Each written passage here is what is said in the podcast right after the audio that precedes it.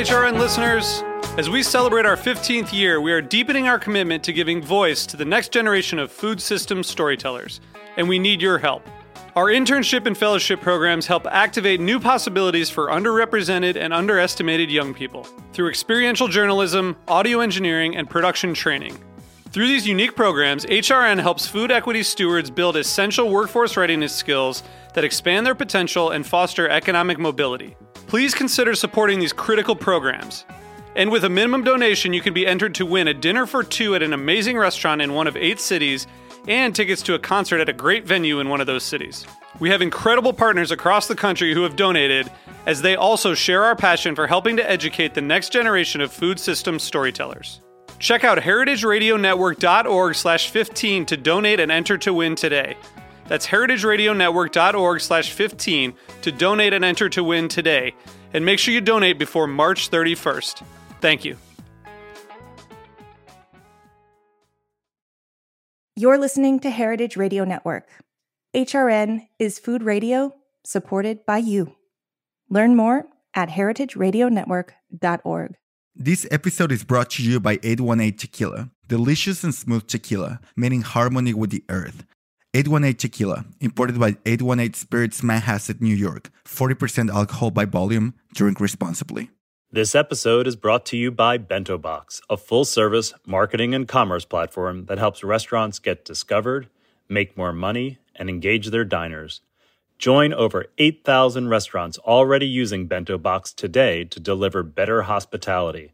Visit getbento.com slash chef today to get your first month free. That's getbento.com slash chef.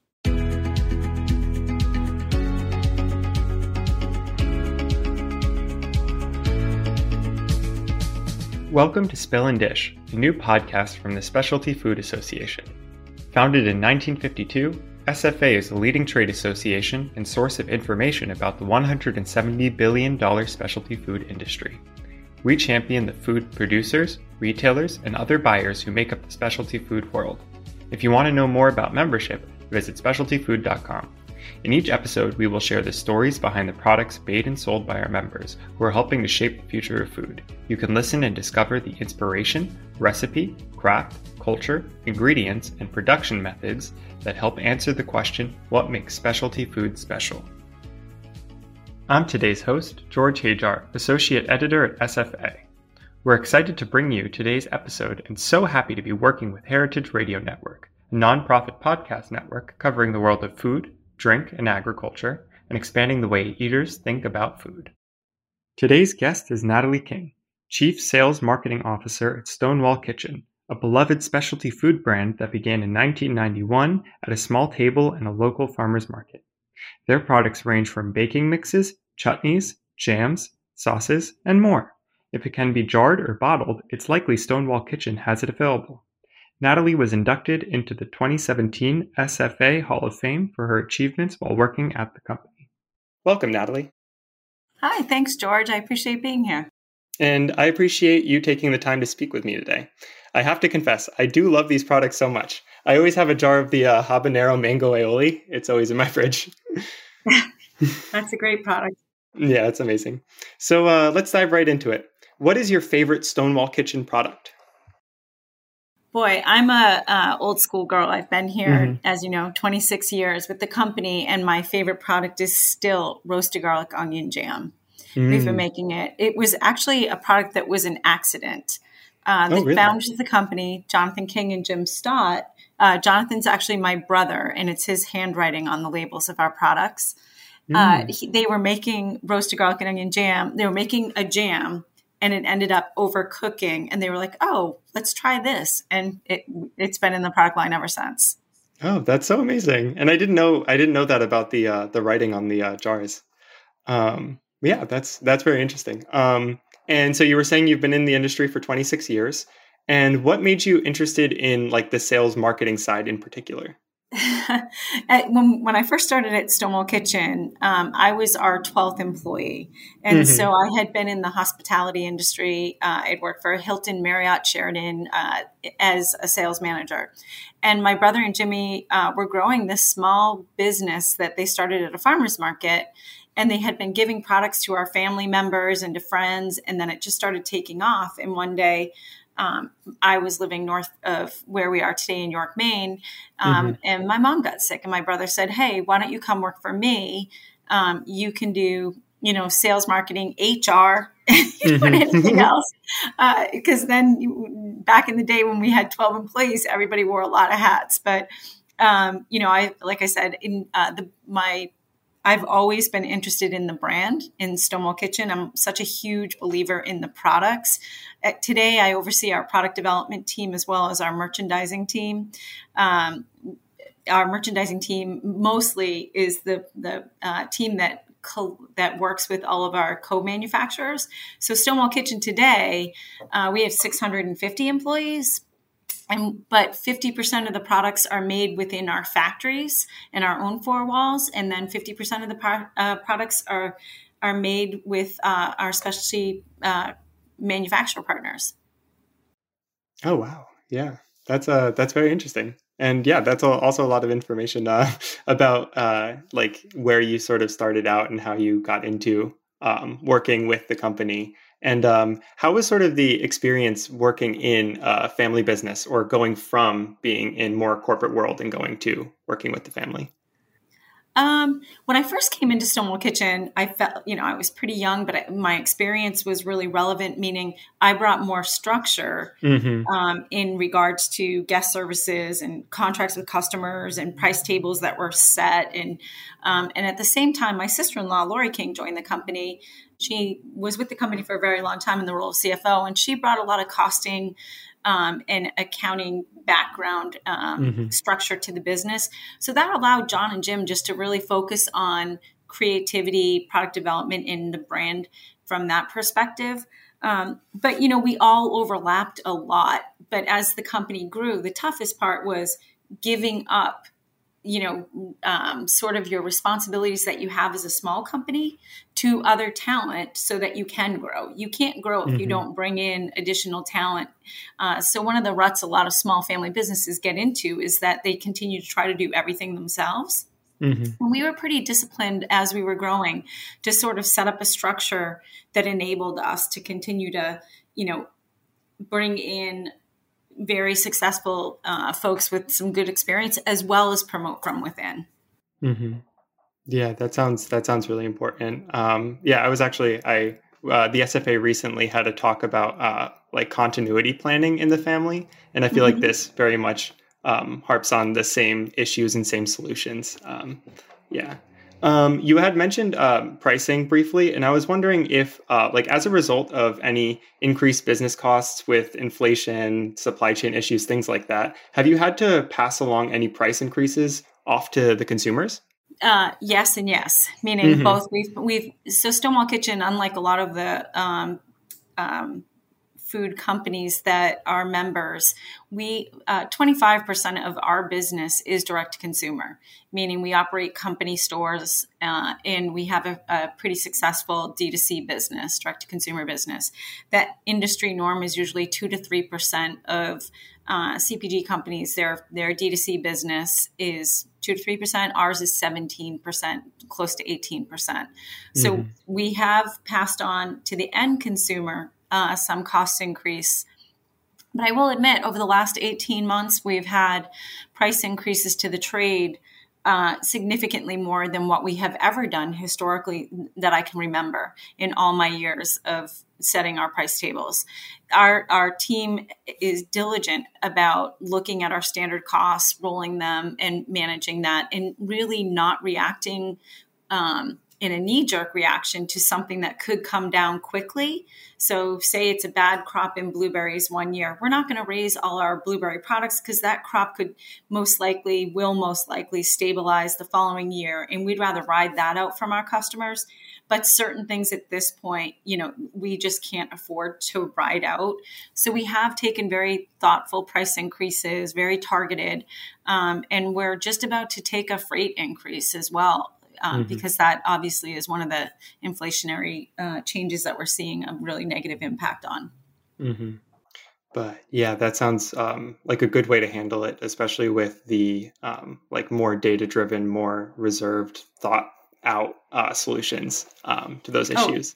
It, to be clear, George, it's Yeah. painful for us to pass on a price increase. We hate to do it. Yeah, of course. I can. Yeah, I mean, I can only imagine. I I know that. Um, I guess I haven't in the in the past few years. I haven't personally noticed any any changes. Um, like that's any more like I guess that's any more different than any other grocery items that I've gone through.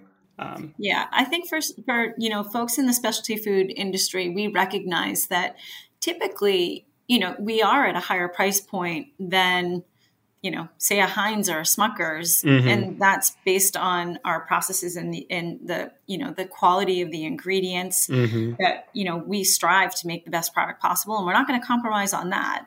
So, in, in in lieu of a shortcut, at times you just you have to take a price increase if you want to, um, you know, not compromise your quality. Yeah, of course. Where would you say your love from food came from? Ah, that's interesting. Um, I, I, think I grew up in the specialty food business, meaning Mhm. uh, in the hotel business. I did a lot of. Um, I had a chef that would help me create menus and things like that for the hotel for weddings, and that was my first real exposure to a chef. But my younger brother and sister owned a restaurant together when I was younger, um, and you know just got into Stonewall Kitchen fairly early and. I wish I could say it was my mother, but you know, she definitely overboiled the broccoli. We'd throw two slabs of butter on it, and that was considered good to go. Uh, she was also feeding six kids, so it was like you know, if you weren't at the table at five and had the clean plate syndrome, the whole thing.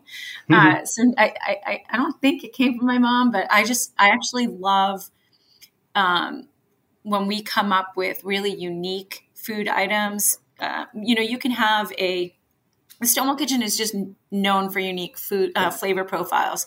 So mm-hmm. the number one selling jam nationwide is grape jelly, right? Mm-hmm. That's the number one selling jelly is grape jelly. Stonewall Kitchen has a grape jelly. It's like number 40 in our rankings of jams and jellies. You know, our number one is wild Maine blueberry jam, then it's red mm-hmm. pepper jelly, you know, roasted garlic onion jam, hot pepper jelly. So our our customers are looking at us for very unique flavor profiles and that's just a blast. You know we're not trying to come out with and compete with your typical cpg food companies. We're coming out with flavor profiles that we think are cool and fun.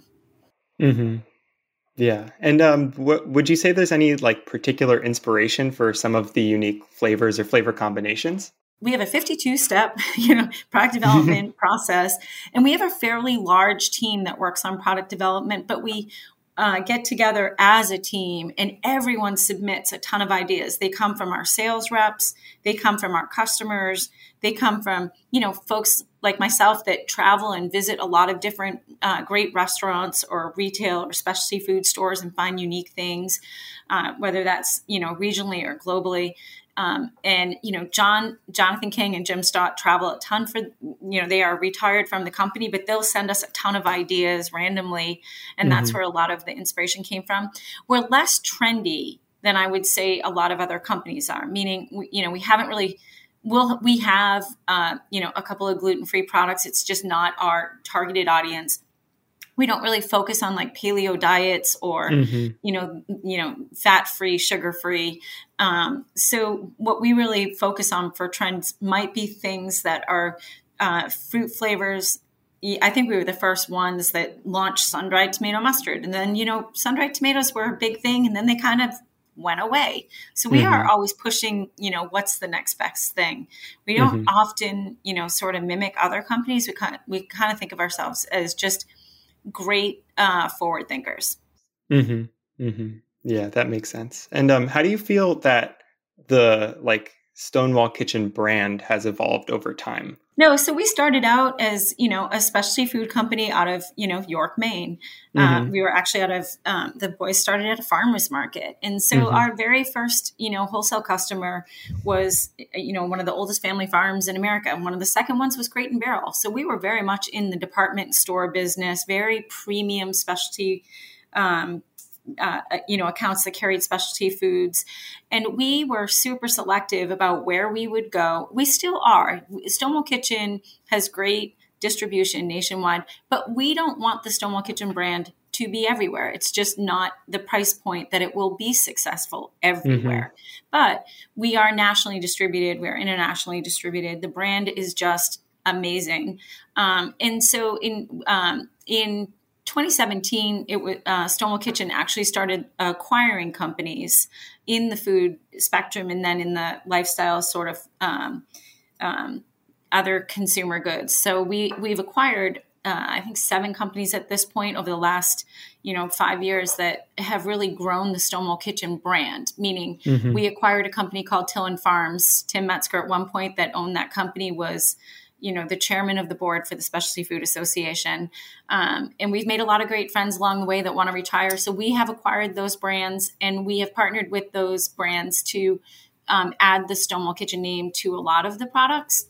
Mm-hmm. um, each one of those brands has its own legacy that we uh, respect and don't take away off of the packaging but we add stonewall kitchen to them. And we're finding that more customers are carrying those products that now that the Stonewall Kitchen brand name is on it mm-hmm. than previously. And that's been a, a, big transition for Stonewall Kitchen where we aren't we aren't just developing all of our own products. We're actually partnering with great companies smaller than ours that have distribution in categories that we currently weren't in uh, mm-hmm. uh, in as big a way. And so, mm-hmm. you know, it's probably been the biggest transition for Stonewall Kitchen over the past, you know, I'd say mostly the last five years. Mm-hmm. Yeah, that that that's interesting, and it's it's uh, interesting to talk about sort of the like ways it's diverged into like as well as being a like great specialty food brand, also being a partner to all of these other brands. Um, but um, is there anything that um, you you want people to know about your brand that they may not already know? Um, I think, you know, most of our retailers know because there's uh, we have such longevity in our team here at Stonewall Kitchen. We mm-hmm. had a mm-hmm. town hall meeting today with uh, where we get all our staff together and we give them an update on the business. And at one point, someone, the HR director, said, "Hey, if you've been with Stonewall Kitchen for 20 years or more, raise your hand." And sure enough, there's 10 arms that go up in the room. Oh wow! So, although we have obviously grown substantially you know, over the years, there's a lot of um, folks that are with this company that have started with the company that continue to have the same passion for it. Mm-hmm. And with that, you know, we've stuck to the core, core valid, uh, values that made Stonewall Kitchen what it is today. And the number mm-hmm. one core value is quality. And mm-hmm. I think what, you know, folks, when it's funny as you grow, people say, oh, you're just not as special as you once were. Well, we sure are. It's the mm-hmm. same wild Maine blueberry jam recipe that mm-hmm. was made at the farmers market, and we will never compromise that. And I think, you know, it's one of the things that we really pride ourselves on is the fact that sure, you know, we have the we have the funds, the technology, everything to probably say, hey, we could probably reformulate to save a penny or two. And we're like, we're not doing that. That's not who we are. Mm-hmm. Yeah, and that's I think that also speaks it speaks both to the product and also to the the loyalty of the like employees having that message and having that mission and sticking to it.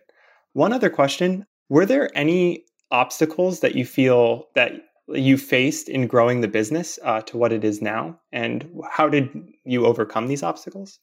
Oh, good grief. Yeah. Like any, any company growing, we've all, the obstacles typically are around resources. Mm-hmm. And so for us, you know, at one point we had to build a building to accommodate the growth of the company. And that was a big that was a big undertaking for us at the time. And so in 2000 we moved into our current building and we've put on many many additions since that time frame. Uh, and then it's technology. We've always had to invest quite a bit in technology. Uh, and uh, as of late, the biggest probably challenge has been, you know, like a lot of companies, is just human resources. We've mm-hmm. had a very difficult time. Um, you know, at one point we didn't have enough employees for our factory. At one point, we didn't have enough employees for our, you know, distribution centers. And so uh, that sort of is the most recent challenge that we've had. But that recent challenge has lasted for a few years. We've definitely seen um, times where the human resources challenge has has really has slowed our sales down. Um, but you know that's the case. If you don't have the right talent, or you don't, if you're just not able to get folks, uh, you know that all obviously imp- impacts your business a lot. Mm-hmm. Yeah, that makes sense. And um, what do you feel is the like solution that you're looking towards now for these uh, staff- staffing issues? Um, we've been really aggressive um, as mm-hmm. an organization to increase, you know, all starting wages um, in our company stores alone. You know, our, our lowest minimum wage is fifteen dollars an hour within the organization, and and we've taken significant increases far above that in our factories and distribution and other areas of the company, and then offered employees very aggressive bonuses for referrals, and mm-hmm. we've, you know, we have a really strong benefit package. We just happen to be located in an area in some of our locations that there's just you know it's it's not um, not a huge pool of people to you know to pull from. Mm-hmm. Yeah, thank you. Um, so we're almost out of time, but before you go, we'd like for you to participate in our final segment, Take Five. Uh, five questions for you. First, let's pause and take a break. I'm Chava Periban, co host of Agave Road Trip on HRN, here to talk about 818 Tequila. 818 creates their tequila using traditional methods at a family owned and operated distillery in Jalisco, Mexico. From the blue agave they grow to their recycled glass bottle, 818 emphasizes the earth's importance in all they do. Their distillery runs on biomass and solar power, which means they don't rely as much on fossil fuels and are able to reduce their carbon footprint. Their labels, corks, and boxes are all certified by the Forest Stewardship Council as coming from sustainability managed forests.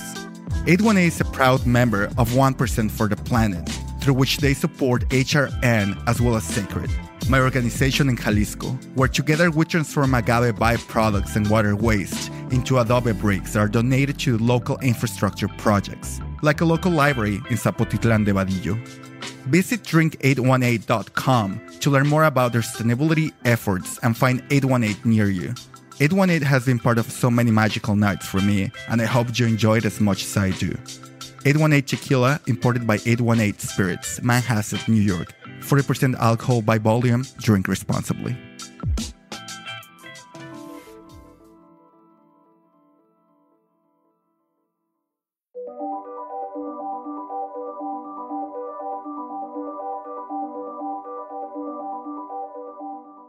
Did you know that over 70% of diners research a restaurant online before ordering from or going in person?